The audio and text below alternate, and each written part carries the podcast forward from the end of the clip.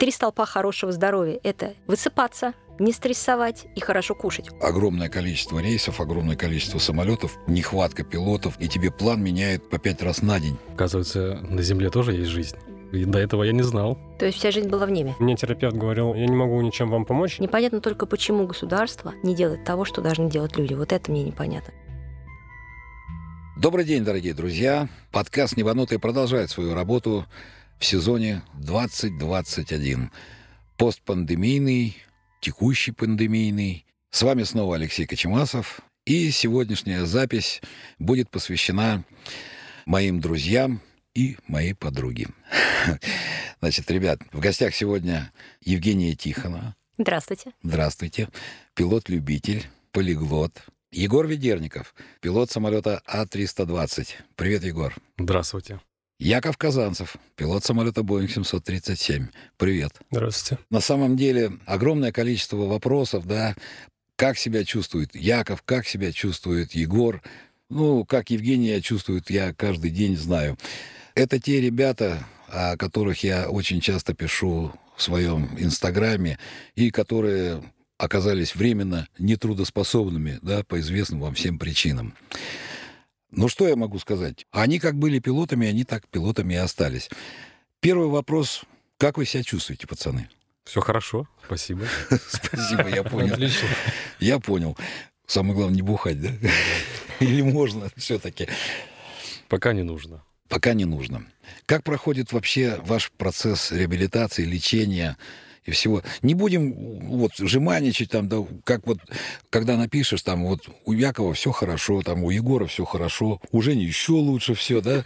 А Всех вас объединила вот эта вот пакость, да, какая-то зараза, которая временно и которая все-таки на сегодняшнем этапе возможно и имеет факт, огромный факт, да, количество людей. Вот Женя у нас прям прямой свидетель и участник этого всего дела. Я сразу хочу сказать, что мы постоянно поддерживаем связь с ребятами. И почему я решил записать сегодня подкаст с друзьями? Потому что показать, что э, жизнь не заканчивается после того, как вас списывают временно на землю, да, с работы. И я даже знаю, что некоторые из вас так втихаря где-то и подлетывают. Опс. Поднимите руку, да, кто? И это Евгения. Скажите, как изменилась ваша жизнь вот после того, как вас временно нетрудоспособно списали на землю? То есть появилось огромное количество свободного времени, во-первых. Но оказывается, на Земле тоже есть жизнь. И до этого я не знал. То есть вся жизнь была в небе. Ну, конечно. Это было стремление с самого начала. С детства, училище, авиакомпания. И сейчас все, сейчас на Земле. Пока. Надеюсь. Яша, у тебя как? Наверное, скучнее стало немножко. Как-то обыденно Скучнее? все, да. Целыми днями дома находишься и все однотипно. Ну, то есть ты ложишься вечером в одно и то же время спать, да, Не, просыпаешься не, не в одно и то же, всегда по-разному, просто, ну... а, Картинка как-то, за да, окном интерес одна и та же. другой уже. Нет, есть и плюсы. Это полноценный, размеренный график. Лег в, там, в 12, в 11, может, даже раньше. Проснулся утром. Знаешь, И так да? каждый день. И так каждый день я на фоне вот последних, так сказать, событий в нашей авиакомпании, когда огромное количество рейсов, огромное количество самолетов, нехватка пилотов, да, им ты по 90 часов, и тебе план меняет по пять раз на день приходилось менять. Ну, понятно, это процесс. И так думаешь, ага, так, когда же я буду спать-то сегодня, там, утром, вечером или днем? И вот так думаешь, ходишь, ходишь, ходишь, а сейчас я ушел в отпуск, Первые две недели в отпуске я вообще просыпался там, то в 2 часа ночи просыпаюсь, то в 3 часа ночи просыпаешься. Вот у тебя джетлаг был. Ну, у меня вообще он какой-то такой перманентный джеклаг, который там не был. Я к чему хочу сказать это все дело? Что, да, конечно, неприятная штука, Нет, но есть минусы, также есть и плюсы. Ну, это всегда, наверное, так. Когда летаешь, надоедает работа уже, а когда не летаешь, наоборот. Хочется на работу работать. хочется. А вы находитесь сейчас как на больничном, да, считается? На данный момент я вообще в другой должности сейчас, ну, на больничном. Ну, то есть ты начальников тебя перевели сразу как бы на наземный, ты там занимаешься. А, Нет, у меня так получилось, что я прошел курсы и переучился на полетного диспетчера, flight диспатчер. Это офигенно. Флат диспетч. Ну, да, то есть ты занимаешься... То есть остался немножечко в теме. Мгм. Ну, немножечко ну, в теме, полноценно. А Яша? Я также пока на этой же должности второго пилота. А, то есть ты находишься на должности второго пилота, и все у тебя хорошо. Нормально. Это мне напоминает вот прошлый год, когда начиналась вот эта пандемия, да, эпидемия, и когда мы все раз и прекратили в Победе летать на два месяца. И я сразу набрал 24 килограмма веса, потому что у меня был холодильник, диван, Лёш, холодильник. я думал, ты сейчас скажешь. Я сразу набрал разных курсов для изучения. Да, да, да, как Я раз. набрал 24 килограмма веса. Да, я сразу пошел такой, думаю, надо мне изучить вот а, язык э, английский я уже знаю. А, girl, girl, да, БХСС, да, надо будет испанский изучить. Как проходит лечение? Я имею в виду, что это амбулаторное, это стационарное лечение или это какой-нибудь такой микс? Если не секрет, конечно. На данном этапе у меня, наверное, это больше амбулаторное лечение, а по документам это все считается как бы стационарно. Ну, то есть оно, а, грубо говоря, госпитали- госпитализирует тебя на три дня и выписывают. Яш, ты химия, да? лечение. Ну, у меня сейчас иммунотерапия А вместе с химией. Иммунотерапия вместе с химией. А как переносишь? А, Я полноценно готовлюсь к госпитализации. То есть это проходит полностью курс химиотерапии. И потом я отправляюсь домой уже восстанавливаю, на восстановление. Ну, скажу, восстановление дома тоже так. Это не фонтан. Ну, в смысле состав... Ну, понятное дело, эта процедура малоприятная, наверное, сама по себе. Капельница. И последствия после капельницы обычно. Как я тоже это ассоциировал с тем, что это может быть как после жесткой Похмельный синдром. похмельный синдром. да. Называем вещи своими именами. Примерно одинаково. Чуть посильнее, наверное, даже. Ну, чтобы понять э, тем людям, которые что-то ну, в этой жизни пробовали, это наподобие именно употребления алкоголя и после этого похмелья. Ну, у меня не было химиотерапии, у меня была лучевая терапия, но после нее ощущения ну, похожие. Это как будто ты очень, после очень сильного похмелья внезапно решил отравиться. У меня тоже была химиолучевая изначально вообще, на самом первом этапе. Она тоже, в принципе, отлично переносилась тогда. А это вообще вот процесс, ну, там, типа химиотерапия, имеется в виду, это капельница, типа, ставится, или там капельница. облучают чем-то? Капельница, капельница. А лучевая? А лучевая — это когда тебя кладут в ускоритель, и заряженные частицы начинают на тебя воздействовать. Типа томографа, да? Такого ну, большого? типа того, только там не ты в томографе, а вокруг тебя огромная пушка крутится, которая тебя поливает Ну, как этот, электронами. как рентген, да? В, в рентген Фак- ты же в какой-то мере, Ну, да. Совсем немного, да, там. Они, получается, создают проекцию сначала. Они тебя расписывают. Да, Да, они тебя расписывают. То есть они реально тебе рисуют знаки. Я когда смотрела еще на себя, думаю, господи, там как карта, просто навигационная карта, там какие-то линии исчисления, невязки, еще Это что-то. Мне делали имплант, вставляли зубов, и такая шапка Мономаха, да, с трех сторон она крутится, там ну, снимки делают с разных проекций, и вот она крутится, а те еще в рот ставили какой-то загубник такой, говорит, держи. Чего держать? И она такая сжимается, сжимается и начинает жужжать. Самое страшное, что она жужжит. Не то, что она там сжимается, а вот такой звук неприятный. Ну, примерно то же самое, да? Да. А физически это ощущается как-то, Жень? Это ощущается только по, после, ну, как, как последствия, как э, Уже потом. побочка, да, потому что это имеет накопительный эффект, и поэтому, ну, у меня вот лучевая болезнь, настоящая лучевая болезнь началась за три дня до окончания лучевой терапии. Это вот как раз было, что вот как я то, о чем я только что сказала. Когда ты ощущение, будто ты с очень сильного похмелья, и потом тебя, ну, вот как э, ощущение после того, как ты, там, не знаю, что-то съел не то, и тебя ото всех, отовсюду полощет. Неприятное ощущение. Ну, как мне сказали, это примерно то, что чувствовали наши э, чернобыльцы, когда... Ну, понятно. Вот. А если после этого алкоголь выпить? Так а этим ты и спасался. Так вот с чего всё началось. Да, вот интересно, насколько на сегодняшний день медицина продвинулась вперед, да, то есть еще там 20 лет назад ну, фактически никаких шансов ни у кого ничего, потому что даже не было диагностики той, которая присутствует сегодня. А на сегодняшний день, вот живой пример, летчик летает. Поэтому и случаи такие, допустим, мне тоже известны, когда пилоты тоже заболевали этой болезнью, но проходила реабилитация, они вылечивались и продолжают, самое главное, летать. Поэтому тут говорить о том, что, как вот многие говорят, там приговор, жалость, да держись. Самое интересное, да, когда говорят «держись». За что держаться-то? Хочется убивать в такие моменты, правда. Да. Никогда не говорите никому «держись», когда у человека неизлечимый диагноз. Ну, по крайней мере, тот диагноз, который считается неизлечимым. Сейчас-то, собственно, уже даже Всемирная организация здравоохранения, она, она относит онкологию к числу каких заболеваний? Это хронических. Ну, типа алкоголизм. Типа того, да. Мы все что-то вокруг алкоголизма, то похмелье, то там после этого отравились. То что такое хроническая болезнь? Тебе полегчало, потом тебе опять поплохело, потом снова полегчало, потом снова поплохело. Ну, процессы ремиссии, да. Ремиссия, да, и бывает наступает полное выздоровление, то, собственно, к чему стремятся все, конечно. Ну, в принципе, да, вот у нас э, тоже есть пилот, который э, заболел, вылечился, да, и он сейчас летает, и, в общем-то, все нормально. Кстати, я не открою секрета, наверное, если скажу, что э, вы, проходя ЦВЛЭК, да, или в, ну, врачебно-летную экспертную комиссию, вам сказали, что как только вы готовы, так вас сразу опять восстанавливают летать. Да, это правда. Ну, то есть... Выздоровеешь, ну, приходи. Принципе, да. Если у тебя нет никаких побочных там показаний, почему? Потому что тоже проходя вот ЦИВЛЭК в этом году, оказалось, что самое интересное, вот это заболевание, да, оно позволяет летать дальше. То есть ты ушел там в состояние, как вот Женя говорит, в состояние ремиссии глубокой, да, то есть у тебя нет все анализы нормально, все хорошо, ты вперед и летай. О чем мы говорили вот перед самой записью по ФАПу 50, федеральным авиационным правилам. Есть такие интересные заболевания, ребят, я вот только на ЦЛЭКе узнал, что когда ты вообще не годен.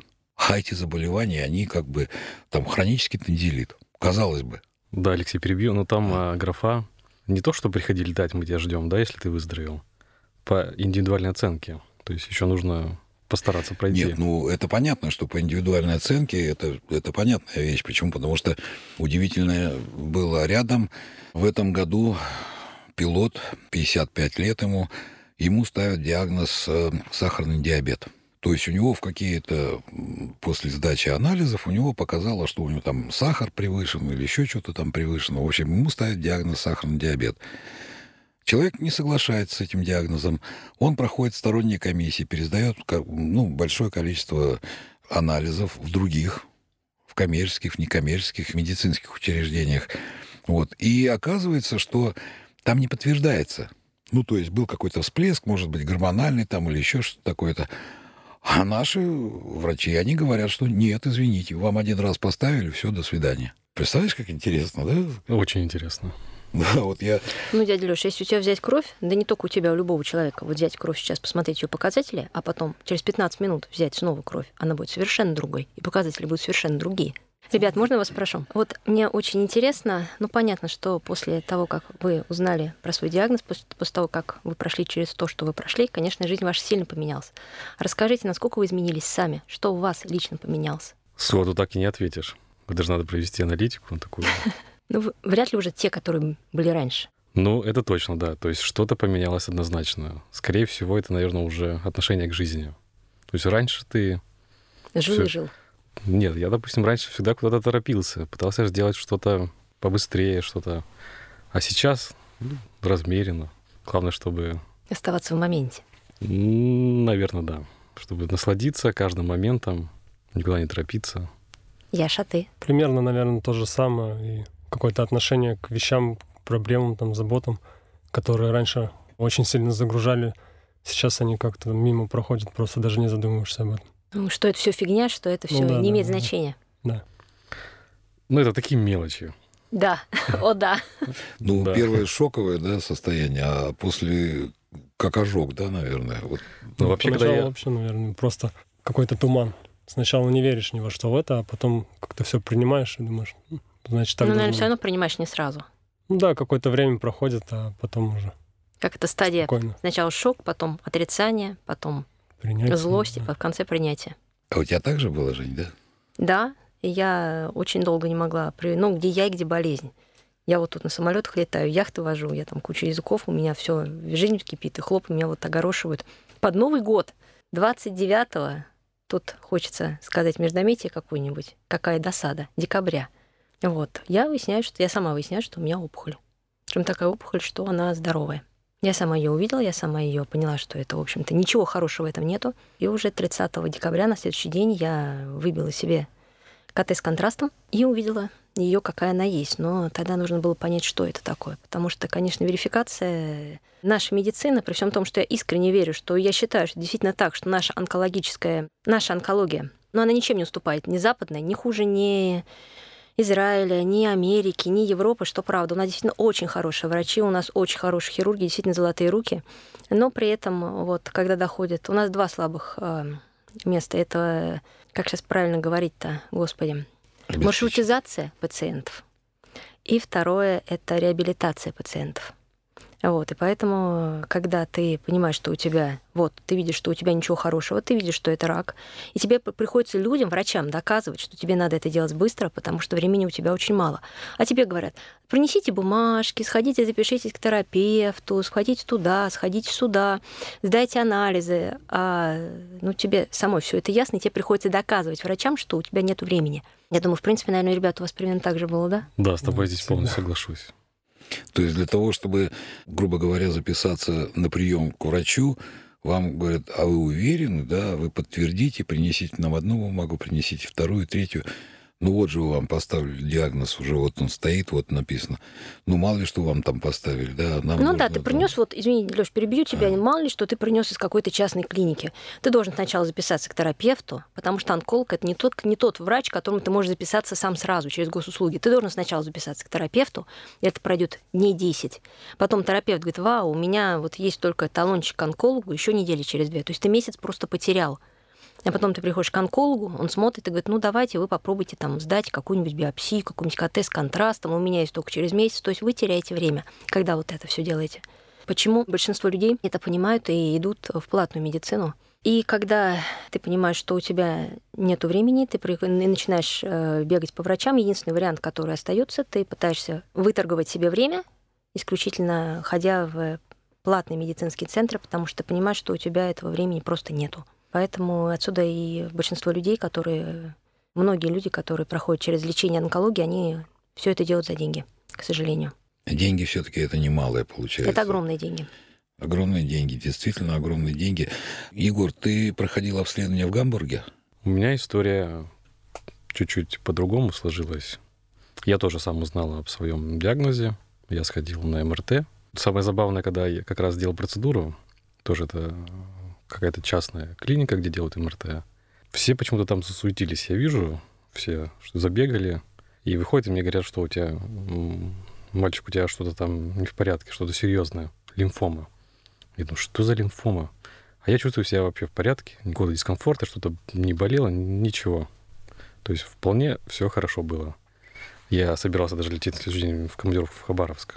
Но потом все-таки остановился в нужный момент и я не придал вообще значения своему диагнозу. Где-то неделю. Потом все-таки до меня дошло, что это серьезно. И э, благодаря близким родственникам... Нет, конечно, это все было пройдено сначала э, дома в Екатеринбурге, обращение к поликлинику, к местным онкологам.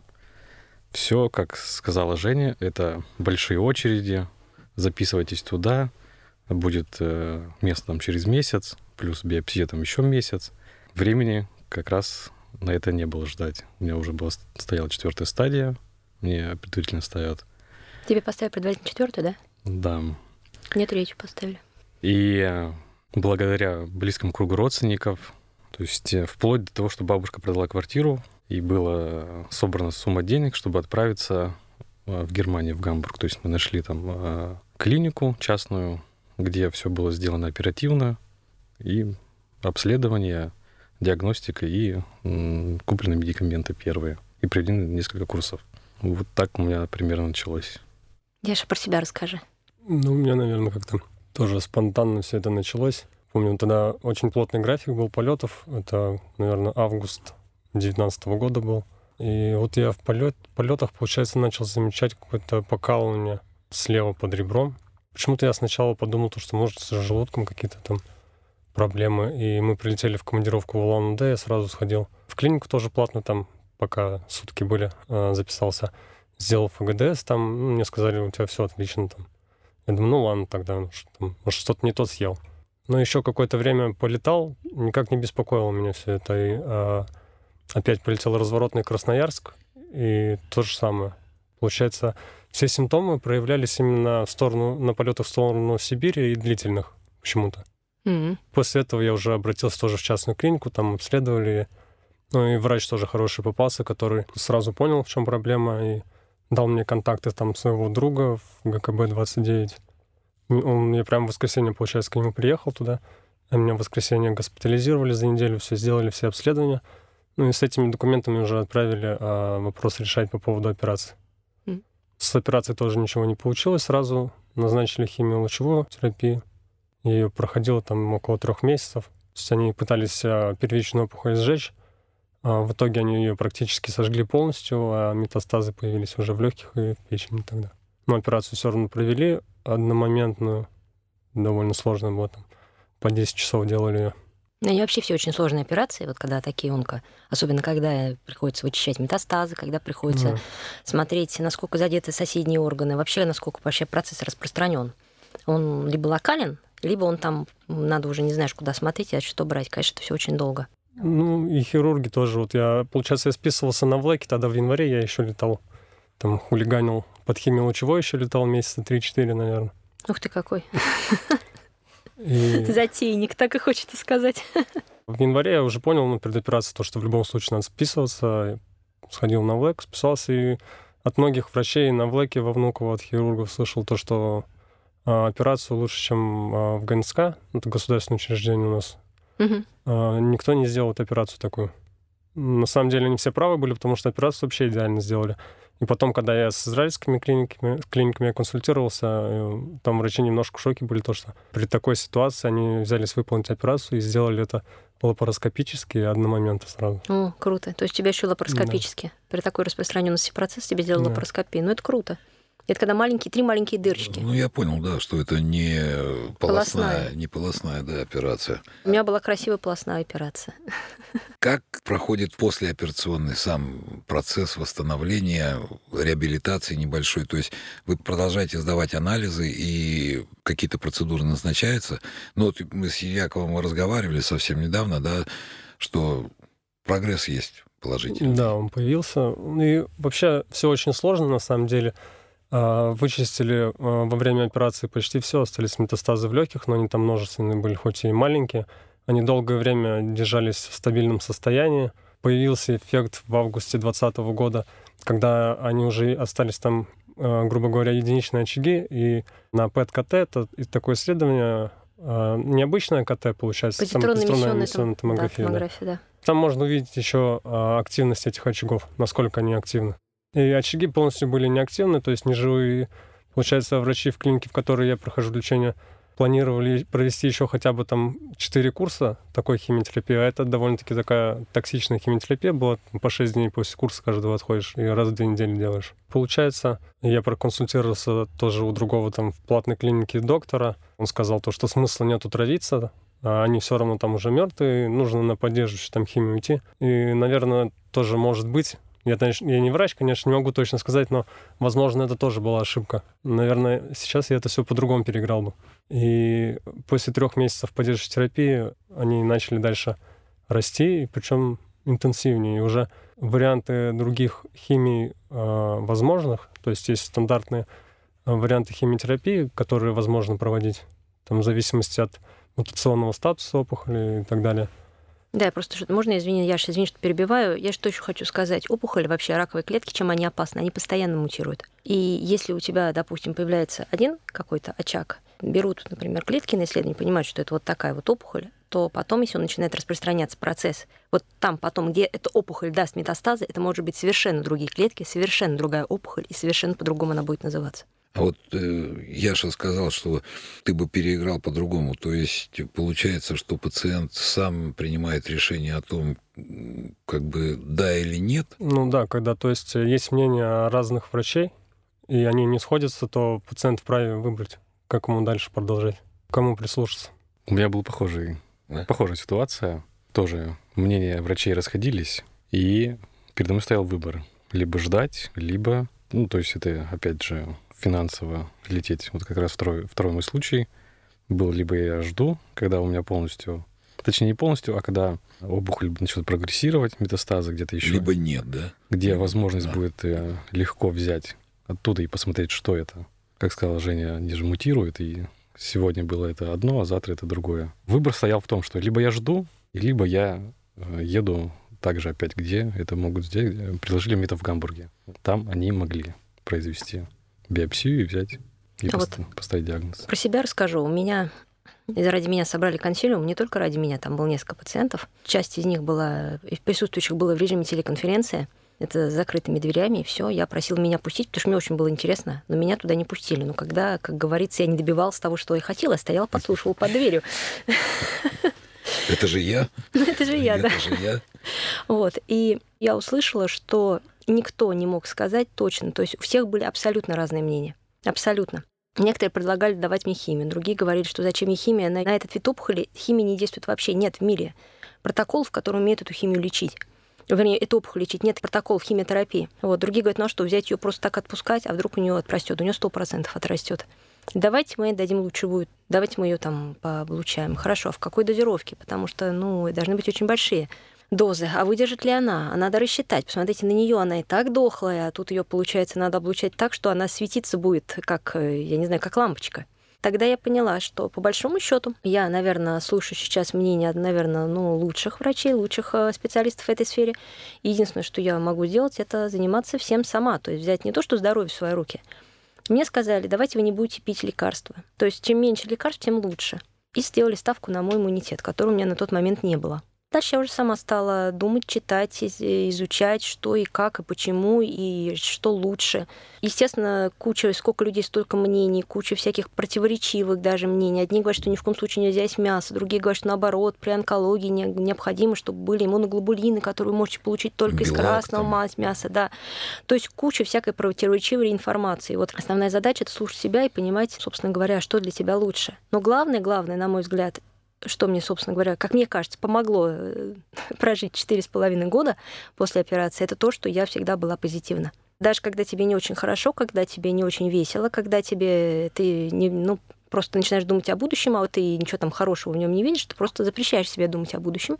Почему я у ребят спросила, как они поменялись? Потому что ты начинаешь жить сегодняшним днем. Ты идешь по улице, смотришь, господи, какая прекрасная погода, какой шикарный ветер. Почему я раньше этого ветра не замечала? Почему я сейчас промочила ноги? Я говорю, вау, круто, я ноги промочила. А раньше я бы просто бы ругнулась нехорошими словами и сказала, вот там, промочил себе ноги. Да, ты идешь, ты понимаешь, что ты можешь чувствовать, ты можешь смеяться, ты можешь плакать, ты можешь радоваться жизни перестаешь себя жалеть. Я никогда себя не жалела, особенно в отношении диагноза. И все время, все, что со мной происходило, я старалась как-то переигрывать, воспринимать с улыбкой. То есть, да, вот там похудела очень сильно, думаю, вау, некоторые там... А, а у меня еще прикол был. у меня после лучевой терапии перестали волосы расти на год. Я не облысела, но у меня перестали расти волосы совсем. Я сижу, думаю, вау, это круто, это ж какая экономия, сколько же я денег сэкономила на краске, на стрижках. Это же год стричься и краситься, а тут я один раз постриглась, и у меня все отлично. Я даже не помню, когда я последний раз э, стриглась и красилась. Ну вот насчет позитивного настроя я поддерживаю. И когда, естественно, ты все это через это проходишь и пытаешься в этом найти позитив, я еще думаю, маме сказала, мама, давай я там, может быть, как-то в другой цвет покрашусь. Мама говорит, а вдруг у тебя потом волосы не отрастут? Я говорю, я их перекрашу снова. А вот э, мысли обращаться к витунам, такие у тебя посещали, же? А, понимаешь, там, как? Я... К различным, там, как сказать, народным средствам. А, сейчас расскажу про народные средства. Я всячески за доказательную медицину. Я считаю, что вот когда люди начинают искать, сакрализировать свою болезнь и говорят, что это тебе там за какие-то грехи, что ты должна вот отказаться от э, доказательной медицины и там пить какие-то травки, пить какие-нибудь там, я не знаю, корни и жрать мухоморы, это все отлично, это все хорошо. Я всячески за мухоморы. Я всячески за живых жуков. Прекрасно. Нет, правда, серьезно, я пробовала все. Но главное в основе это должна быть доказательная медицина. Но все-таки, наверное, врачей-то надо слушать. Вот да? именно. Я надо только за то, что слушать врачей. И я понимаю прекрасно, человек несведущий, никогда не касавшийся да, данной проблемы, открывает для себя новый мир. Вот для меня удивительные вещи в том, что среди врачей нету между ними согласия. Я понимаю, бывают какие-то не то что разногласия, а то есть они не понимают, что происходит ни один, ни другой, ни третий, ни Лёш, четвертый. Да? Это Или разумеется, так? потому что тут ты никогда не знаешь, с чем ты имеешь дело. Рак, он всегда чуть-чуть впереди. Медицина очень сильно за последние 20 лет шагнула в плане э, исследований и противоопухолевой терапии. Но рак, он всегда чуть-чуть на полшажка, он всегда будет впереди, потому что он тоже мутирует, он тоже развивается, он тоже меняется. И тот рак, который сейчас, например, рак, э, то, что называется РМЖ, рак молочной железы у женщин, это совсем не тот рак, что был 30-40 лет назад. Ну, это понятно. Почему? Потому что даже не беря онкологию во внимание, а глядя на сегодняшнюю ситуацию с э, коровавирусом, коронавирусом этим. Я его все время обзываю. Ты его обзываю это все время. Я, кстати, очень изучала много историю Солженицына, потому что у него же была запущенная степень рака четвертой стадии, его вылечили. И чем он там лечился? Он лечился чагой, он лечился грибом рейши. Я нашла этот гриб, я стала сама его делать настойки. Я каждый день до сих пор начинаю свой день с... Э, ух, с 50 грамм натощак. Так, Мы не призываем. Нет, нет, нет, ни в коем случае. Я не проповедую ничего. Я хочу сказать, что в данной ситуации, когда, ну, то есть мне сказали, что постарайся следить за собой, а тут как бы три столпа хорошего здоровья. Это высыпаться, не стрессовать и хорошо кушать. У меня просадка по всем трем фронтам. Я не высыпаюсь, потому что у меня много работы, а во-вторых, когда я прихожу с работы, мне думаешь, ну блин, ну а когда-то надо жить, когда-то надо книжечку почитать, когда-то надо киношечку посмотреть. Тут еще собака воет, ее надо с ней пойти погулять. Пауки не кормлены. В конце концов, пауков надо на ручки взять. Полялись. В конце концов, еще и детей покормить. Все равно что-то время-то занимает. Потом смотришь, вау, уже три часа ночи, а вставать-то в семь, а то и в полседьмого. Потому что с утра в полседьмого к тебе придет собакушка, которая скажет, веди меня, мать, гулять. Ой, я сегодня в 4 часа встал. Да. Собака пришла, меня лизнула в нос, говорит, пошли. Хватит вот. там Леша дрыхнуть. Леша вышел в 4 утра, ливень такой, что собака вышла, говорит, не, пойдем домой. Вот, второй столб – это хорошо кушать. Но опять-таки, да, э, учитывая то, что... Ну вот вы меня сегодня видели, когда я позавтракала, я позавтракала в 4 часа дня, потому что у меня очень много было работы. Я утром, естественно, никуда не успеваю. Думаю, может быть, я еще лучше полчасика посплю. Ну ладно, я там что-нибудь по пути перехвачу. Естественно, оно не перехватилось. И третье, это, конечно, не стрессовать. Но это, наверное, то, что не получается ни у кого. Особенно у раковых больных, потому что ты все время, когда начинаешь думать про себя, там, естественно, никакие хорошие мысли в голову не идут, потому что мозг так устроен у человека, что он либо совсем капец представляет, либо еще больше капец. Ну, ты стараешься, главное. Надо стараться. Да, да, надо стараться. Вот. И поэтому вот эти три столпа, которые мне говорили врачи, высыпаться, есть и не стрессовать, они у меня по, них, по ним полная просадка. Поэтому первое, что я старалась сделать, это, ну, как-то следить за собой и читать, изучать, опять-таки, опыт тех людей, которые через это прошли. Ну, естественно, на первом месте должно быть то, что говорят врачи. Но мне врачи сказали, что проверяться и смотреть, чтобы не допустить, чтобы это произошло, ну, произошло, рецидив. Как они мне говорят, будет рецидив, приходи, отрежем. Твоя задача его поймать. А как, как ты узнаешь, есть у тебя рецидив или нет? Ты же не можешь себе дома там э, биопсию сделать или ну, томографию я там вот какую-то. Раз в полгода хожу делать КТ с контрастом. ПЭТ-КТ я перестала делать, потому что это очень дорого. Это совершенно адские деньги. Это порядка 60-70 тысяч рублей за процедуру.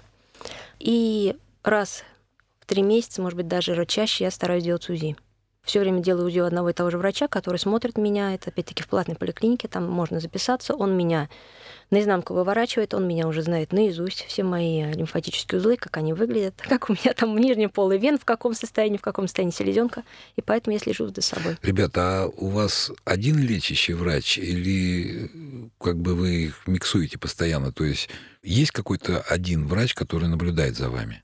И посылает там, ну, к примеру, вот Иван Иванович, который там работает в 24-м кабинете, образно говоря, вы к нему приходите, он скажет, слушай, давай-ка, Егор, сходи-ка ты вот к Петру Семеновичу на другой конец города, вот, или советую. Или это тоже, опять же, это your decision, что называется, это на ваше решение. Конечно, это мое решение всегда. Точнее, я могу ли обратиться там, где я уже был, либо поискать нового врача. А так вот постоянного такого лечащего как бы врача нету, да? Постоянного как бы нету, да, потому что у тебя курс заканчивается, ты уже можешь решить для себя, хочешь ты дальше лечиться, либо ты поживешь и так. Но в данный момент, э, в моем случае, это, так скажем, в больнице, в которой я сейчас лечусь, это там отряд врачей, онкологов, которые периодически меняются, когда я прихожу на курс. То есть, то есть или один, или это другой. Ну, в общем, они все работают в команде, и все они под главным врачом, который конце Ну, концов. то есть в данный момент ты решил для себя, что ты будешь проходить курс лечения вот именно в этом лечебном заведении и вот с этой группой врачей, да? И они начинают там консолидироваться между собой и вырабатывать какое-то решение, что нужно делать для тебя именно в данный момент. Да, именно так. Ну, к счастью или к сожалению, я не выбирал. В Екатеринбурге это у нас одно место. Там я и Илюш, И то, о чем я говорила, по- после постоперационной маршрутизации, реабилитация, у нас она не очень хорошо поставлена в стране совершенно, потому что человека прооперировали, его выписали, хирурги свою часть сделали, а он дальше не знает, куда ему идти. Да, то есть дают рекомендацию, просто там нужно провести такие- такие-то варианты химиотерапии, и ты начинаешь искать, где тебе провести эти, курсы. Да. И, то есть ты приходишь, опять же, к следующему какому-то в следующее лечебное заведение, Да, этому к врачу, и он начинает изучать твою историю болезни и говорит, э, и что бы вы хотели? Ну, образно я говорю, да? Да, но только То есть вы хотите или не хотите, согласны, не согласны, и это Перед вам этим. обойдется. И, конечно, он дает рекомендации, а ты снова выбираешь либо прислушаться, либо Не прислушаться. не прислушаться. Ну, я вот, например, так и не встала на учет в онкодиспансер после операции. Потому что, когда мне говорили, а почему вы не встанете, я говорю, зачем мне это надо? Я здоровый человек, я в космос собираюсь вообще-то. Нет. я вот неделю назад стал только. Вот. Что дает, вот, Яш, ты встал диспансер на учет.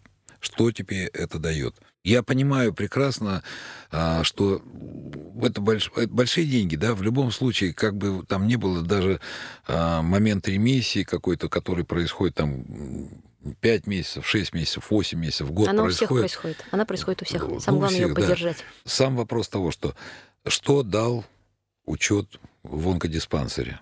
По факту он особо ничего не дает, если, ну, если только рассматривать вариант прохождения лечения у них. Но в моем случае я встал а, на учет для того, чтобы у меня была возможность а, быстро получить направление на какой-нибудь а, вид лечения по форме 0,52, потому что терапевты иногда вообще не берутся за онкобольных, а они сразу направляют на онколога. Ну и, Яш, типа, а в это общем, не тебя посылают, 0,57? грубо говоря. Это не 0,57? 0,57, форма? 0,57, да. 0,57, потому что, конечно, Ну, да. то есть, если ты находишься на учете в онкодиспансере, да, то есть это та оперативная часть, которая может оперативно тебя направить, э, уже зная твою историю болезни, Мгм. на определенную процедуру. Потому что, ну, как я понял, что если ты пришел к обыкновенному терапевту, он тебя пошлет по... То есть это не их, не, не их специализация, они не знают, что делать, и просто перенаправляют. Да. У меня пару раз был- были пару случаев, когда я обращался к обычному терапевту а, с какими-то своими там побочными эффектами после химиотерапии. И мне терапевт говорил, «А, я не могу ничем вам помочь, я не знаю, как в вашем случае, можно ли вам назначить а, там какие-то виды лекарств или нельзя. То есть в любом случае нужна консультация онколога перед какими-то действиями. Вот я с Яшей полностью согласна, потому что когда тебе назначают что-то, вот тебе нужны витамины, а как они на тебя подействуют? Тебе дают, например, лекарство, а как оно на тебя подействует? Всякий раз ты должен слушать, даже ну, не то, что слушать, ты очень должен внимательно изучать, насколько тебе вообще это можно. Именно поэтому я и отказалась от всех лекарств. Ну, собственно, меня сделали ставку на мой иммунитет. Я надеюсь, что... Нет, ну, в любом случае, любое заболевание, вообще любое заболевание, оно связано с тем, что организм давит его. То есть это иммунная система организма сама. Другой вопрос, как завести иммунную систему, да? Весь вопрос состоит в том, что когда толчок своей иммунной системе для того, чтобы он начал бороться там. Абсолютно с согласна. Ни, ни- ни- еще не изобретено ни одного лекарства, которое бы могло бы как-то перебить по своей силе механизм, естественный мех- механизм фагоцитоза. Это уничтожение, э, м, как сказать-то, господи, злокачественных клеток, я просто пытаюсь говорить не терминами, злокачественных клеток силами самого организма. Ну, да Потому что в каждом всё человеке да. ежедневно образуются сотни тысяч раковых клеток. Просто организм их распознает и уничтожает. В какой-то момент, ну вот как происходит, как я говорю, сбой в ДНК. Еще самое, не знаю, ребят, как у вас, но у меня было все время, когда вот друзья, там, знакомые какие-то узнали про моем диагнозе, про мой диагноз. А вот ты подумай, за что тебе это? Ну, это- Я говорю, вы знаете, говорю, это вообще ни за что. Это, ну, это Так обычный сбор, просто. да, сбой в ДНК, Это вот ничего. К счастью, я такого не слышал. Ты должна подумать, что в твоей жизни ты должна поменять. Когда мне говорят, а, держись, я всегда говорю, ну, не надо так говорить, потому что у меня нет другого выбора. Как будто я могу не держаться. Когда я встречаю людей, которые, ну, оказываются в такой же ситуации, как и я, я никогда не говорю, держись. Я первое, первое что спрашиваю, чем помочь. Если не знаете, что сказать, скажите «я с тобой». Или спросите, чем помочь. И честно могу сказать, это гораздо на человека, который болен, несет на себя, вот, как сказать, бремя, проклятие, благословение онкологического диагноза, это будет лучшее, что он может от вас услышать. Потому что он поймет, что он не один, что есть люди, которые, которые к нему неравнодушны, для которых он ну, не пустое место, что люди готовы сопереживать, стоять рядом, как-то помогать. А вот это вот держись стандарты, которые всем говорят, ну да, я буду держаться. Но это... Борись. Это держись. злит ужасно под конец. Вот поэтому и собрал а, вас сегодня, как говорит, на, на один корабль, да? Чем помочь, ребят? Самое главное, вот вопрос, а, в чем нужна помощь самая основная? Финансовая. Я думаю, скорее финансы. Скорее всего, финансовая, да, наверное, помощь. Периодически, наверное, да, бывают какие-то моменты, когда нужно что-то дорогостоящее в плане лечения провести. Причем, кстати, это очень спонтанно бывает. Вот а, недавно про тестирование, которое я писал в Foundation One, я вообще очень случайно о нем узнал. Ни один врач ни разу мне про него не рассказывал. Просто тоже общался там с людьми, а онкобольными тоже там. И мне вот а, начали рассказывать, вот мы там сделали такое тестирование, и ну, подробно про него рассказали, а я даже особо не в курсе про него был. И потом уже начал у различных врачей интересоваться по поводу него. И многие как-то по этому поводу высказывались то, что это совершенно новый вид а, тестирования, он не вошел в стандарты. Он ничего особо пока, наверное, не даст, потому что, ну, то есть, пока не вошел какие-то нормы а, онкологического, грубо говоря, тестирования здоровья. В протокол, а, ты Да, сказать, протоколы, наверное. грубо говоря. А по факту... Ну, а, все когда-то начинается. Да, сильно, да, да, когда-то начинается. Ну, до нас, до России, наверное, все попозже доходится, если сравнивать с Европой там в плане лечения. Даже по сертификации препаратов там где-то за границей препараты в свободном доступе уже, а в России они а, еще не прошли даже клинические испытания. Или там не сертифицирован, да? И когда да, их не сертифицируют. Их нельзя... Но для того, чтобы их серти... для того, чтобы их сертифицировать, они и должны пройти клинические испытания в России у нас. Поэтому это, конечно, очень долгая история, потому что это первая фаза клинических испытаний, вторая. Ну, насколько это долго, можно посмотреть на... Доживем ли мы? Нет, доживем. Даже не смейте так говорить. А если у нас э, в России, в России, так как мы живем в России, какие-то фонды, вот именно э, денег э, туда, куда ты можешь прийти и сказать, мне нужно деньги для того, чтобы мне вот выполнить вот эту процедуру. Я не обращался никогда фондом, но я знаю, что есть фонды, да, действительно, помогают, конечно, в основном детям. Взрослые люди, они практически ну, не могут ну, получить детям, помощь как, помните, этот э, собачье сердце говорит, купите журналы, да?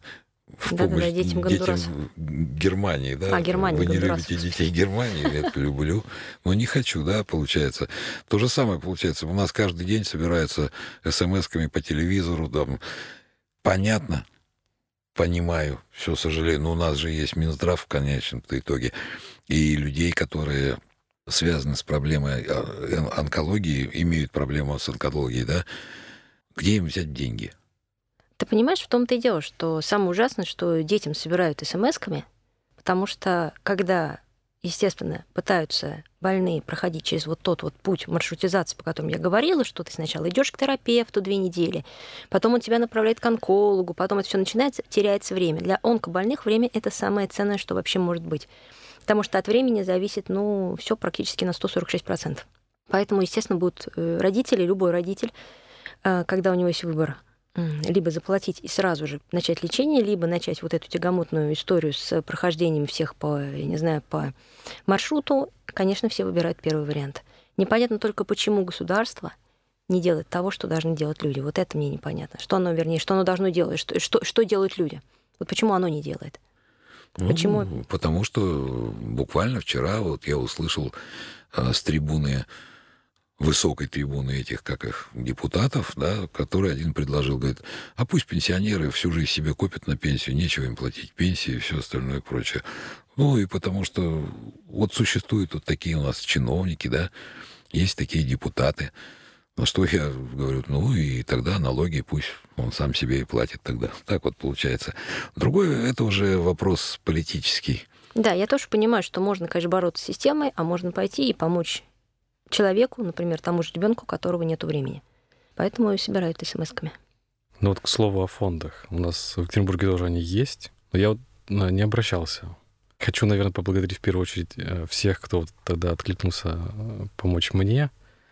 И вот та сумма, которая была собрана, как раз мне помогла пройти все обследования и купить лекарства на данный момент. Э, Сейчас я вот должен как раз вот пройти третий курс и Деньги есть? на закончить. Да, то есть это уже было приобретено.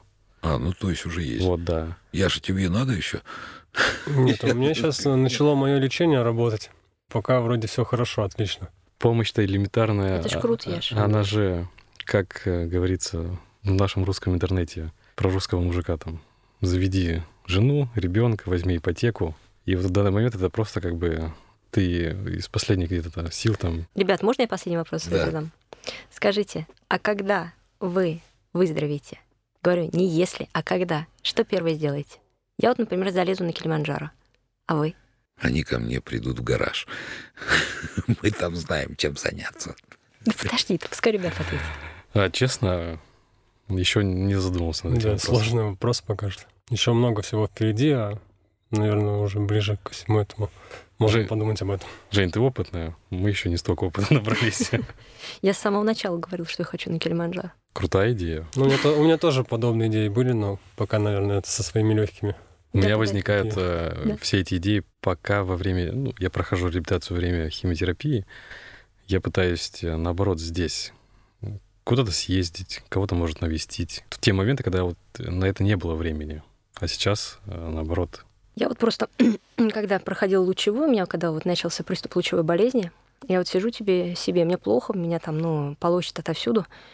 Я говорю себе, Женя, у тебя столько тряпок новых висит, неношенных. Ты купил красную помаду, ты же ее должна, собственно, ну, употребить до конца. Вот. Потому что мне все говорили, нафига тебе эти языки, зачем ты сидишь, занимаешься суахилевой, что ты в этом берешь? Я говорю, мама, ну не может быть, я не хочу, чтобы вот эта вот мерзкая болячка убила во мне вкус к жизни. Поэтому Килиманджаро для меня прям было, прям, ну я не знаю, прям маст. Я на него всегда хотела, а уж теперь тем более на него поднимусь, на эту вершину. Вот у меня будет пятилетняя, надеюсь, опять-таки, верю, что пятилетний рубеж я пройду, тогда будет полностью э, снимут меня со всех учетов онкологических. И первое, что я сделаю, я залезу на Килиманджаро. теперь ты нам подкинула пищу. Об этом всегда надо думать. Не позволяйте болячке ну, как бы убить вас вкус к жизни. Это главное. Вот так вот. Вот Дядя как Лёша. вас девочка поставила на место. Ребята, спасибо еще раз огромное. Традиционный что- вопрос ты не Да. задал. А, ну, кстати, о птичках. Что круче, Airbus или Boeing? Боинг. Ну, конечно же, Airbus. Какая прелесть. У меня есть еще повод собрать вас здесь через некоторое время. Вы там между собой решите все-таки Airbus или Boeing. Что, спарринг Я буду, да, устроим спарринг. Но шутки шутками, смех смехом, да. Ребят, э, ваши реквизиты у меня есть. То есть я обязательно ну, свой там, ну, не банутый, да, пусть это будет такое слово хорошее. Вы все равно тоже не банутые. Куда мы денемся? Мы Все равно здесь все вернемся в банутые, профессию, да. вернемся в небо. Егор Ведерников, Яков Казанцев, Евгений Тихонова. И Алексей Кочемасов. Спасибо большое. Небанутые были с вами. Удачи. Удачи, Удачи ребята. Спасибо вам. Спасибо, Спасибо большое. Дорогие друзья, говорит капитан, на этом наш рейс окончен. Спасибо, что вы были с нами. Подписывайтесь на подкаст «Небанутые». С вами был ваш летчик Леха. Всего вам хорошего. До скорых встреч. Air Company apologizes for delaying of your departure. Пожалуйста, не забывайте свои вещи. Наш полет завершен. Будьте осторожны, открывая багажную полку. Желаю хорошего дня и приятного утра. Благодарю за внимание.